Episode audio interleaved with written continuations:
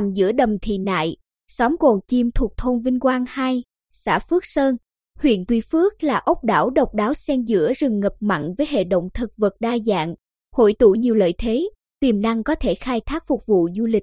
Ông Trần Văn Thanh, Giám đốc Sở Du lịch đánh giá, đây là điểm phát triển du lịch sinh thái rất phù hợp, phong cảnh nguyên sơ như du lịch sông nước ở miền Tây Nam Bộ.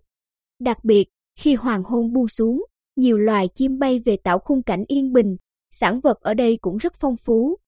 Hiện khu vực Cồn Chim có trên 1.100 người dân sinh sống nhưng đời sống còn khó khăn, nếu đưa Cồn Chim vào khai thác phục vụ du lịch, sẽ là điều kiện tốt để ngành du lịch tỉnh phát triển, đồng thời nâng mức sống của người dân địa phương. Chúng tôi sẽ báo cáo Ủy ban Nhân dân tỉnh tiếp tục kêu gọi nhà đầu tư, xem đây là sản phẩm du lịch mới của tỉnh. Thời gian qua, Ủy ban Nhân dân huyện Tuy Phước đã phối hợp với Trường Đại học Tôn Đức Thắng TP.HCM tiến hành xây dựng mô hình thí điểm du lịch homestay tại Cồn Chim. Mục tiêu là mang lại hiệu quả kinh tế từ mô hình du lịch homestay cho người dân, từng bước hiện thực hóa mục tiêu phát triển du lịch của địa phương.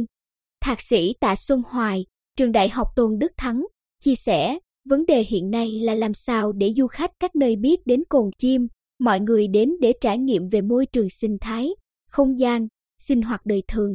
Chúng tôi đang phối hợp với địa phương xây dựng mô hình du lịch homestay, phải làm sao cho du khách biết được đây là điểm đến dừng chân có dịch vụ tốt. Đây là dự án nhân văn, vì nó mang tính du lịch cộng đồng, nhà nước và người dân cùng làm.